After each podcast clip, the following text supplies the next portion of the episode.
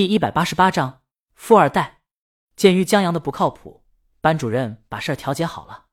鼻血妈妈没追究，这里面有几分看在张竹他妈刚改嫁的面子上。至于小虎妈妈，他记得上次他在学校对面书店买《东方快车谋杀案》的时候见过张竹，他当时很维护小虎。今天这出估计是父母离异的影响吧。这时间快下课了，他们就各自分开。小虎妈妈。领着小虎走在前面，心情松一口气。在接到电话的时候，小虎妈妈正和轮滑妈妈聊天，听到小虎把人打了，她吓一跳。幸好同学的妈妈人好，没有追究，还让鼻血男孩管住嘴，别学他爸那么八婆。然后鼻血他妈就八卦起了张竹妈妈改嫁有了个新爸，看儿子英俊，估计老爸也挺帅。你说碍于张竹在场，他留下了一个意犹未尽的眼神的，这可真是。他无话可说。他们过了红绿灯，公交车来了。小虎妈妈刚要拉着小虎上车，小虎停下来。他指着书店。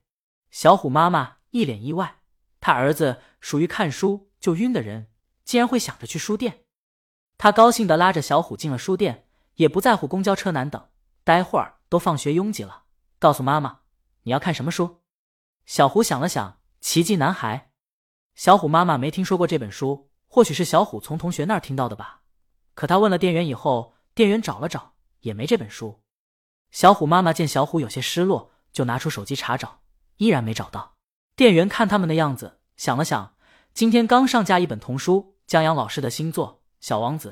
这部作品在国外卖疯了，在国外最大的图书销售网站连续蝉联十二周畅销榜榜首。之所以是十二周，是因为这本书现在还在发力。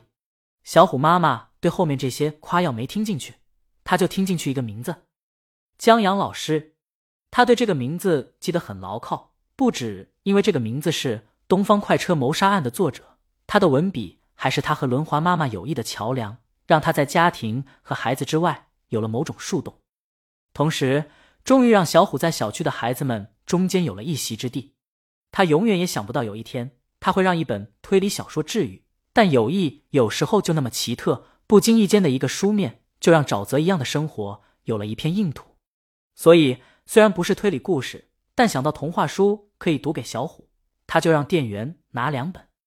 他摸了摸小虎的头：“妈妈回去再给你找找这本书，好不好？”小虎点了点头。小虎没有失望，他只是觉得，既然书里面有变酷的办法，不容易买到也是肯定的。什么后爸乱七八糟的？江阳领着张竹往公交车站走。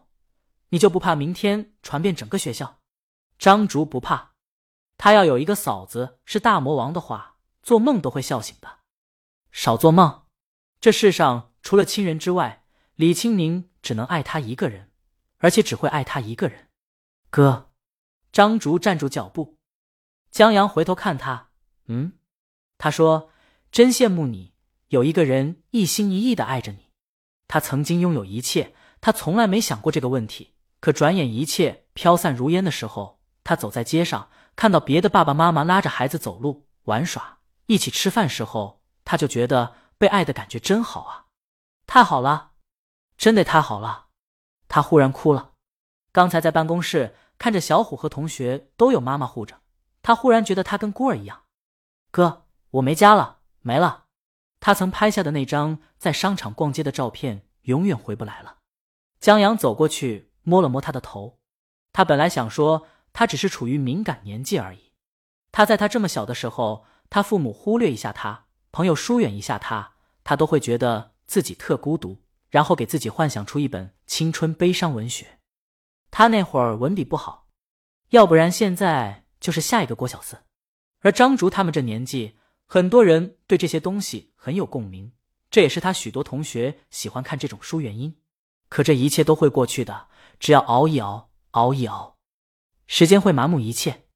生活就是一把钝刀，不知不觉就把一些东西切割了。也就敏感的小孩才觉得痛，大人根本察觉不出来，还善于遗忘，压根忘了自己小时候爸妈吵架，自己担惊受怕的时候。往好的地方想，是你爸妈家没了，你家变成了仨。改天要是你妈嫁给一个大富翁，你就成富二代了。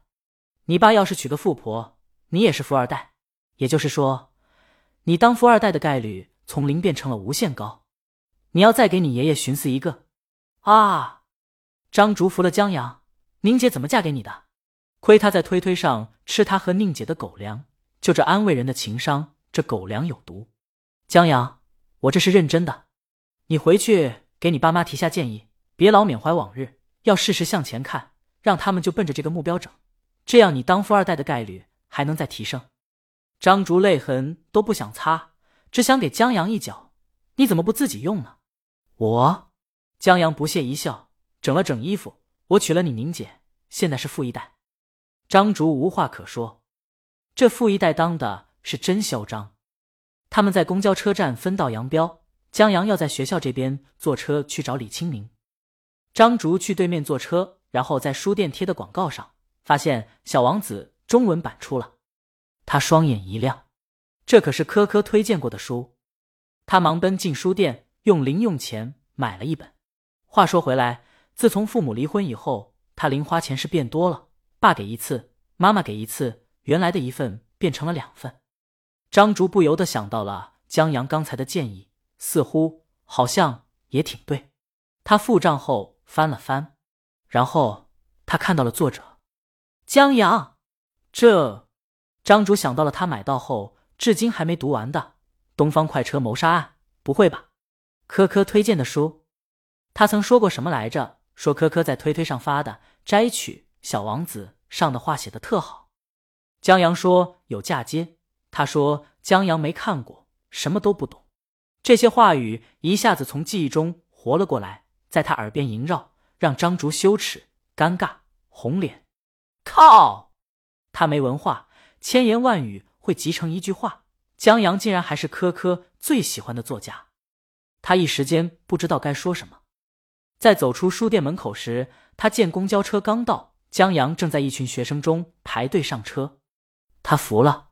他用手机发过去一条消息：“哥，原来你征服宁姐的不是颜值，是才华。”他看着江阳上了车，然后手机多一条信息：“有病，明明是颜值。”本章完。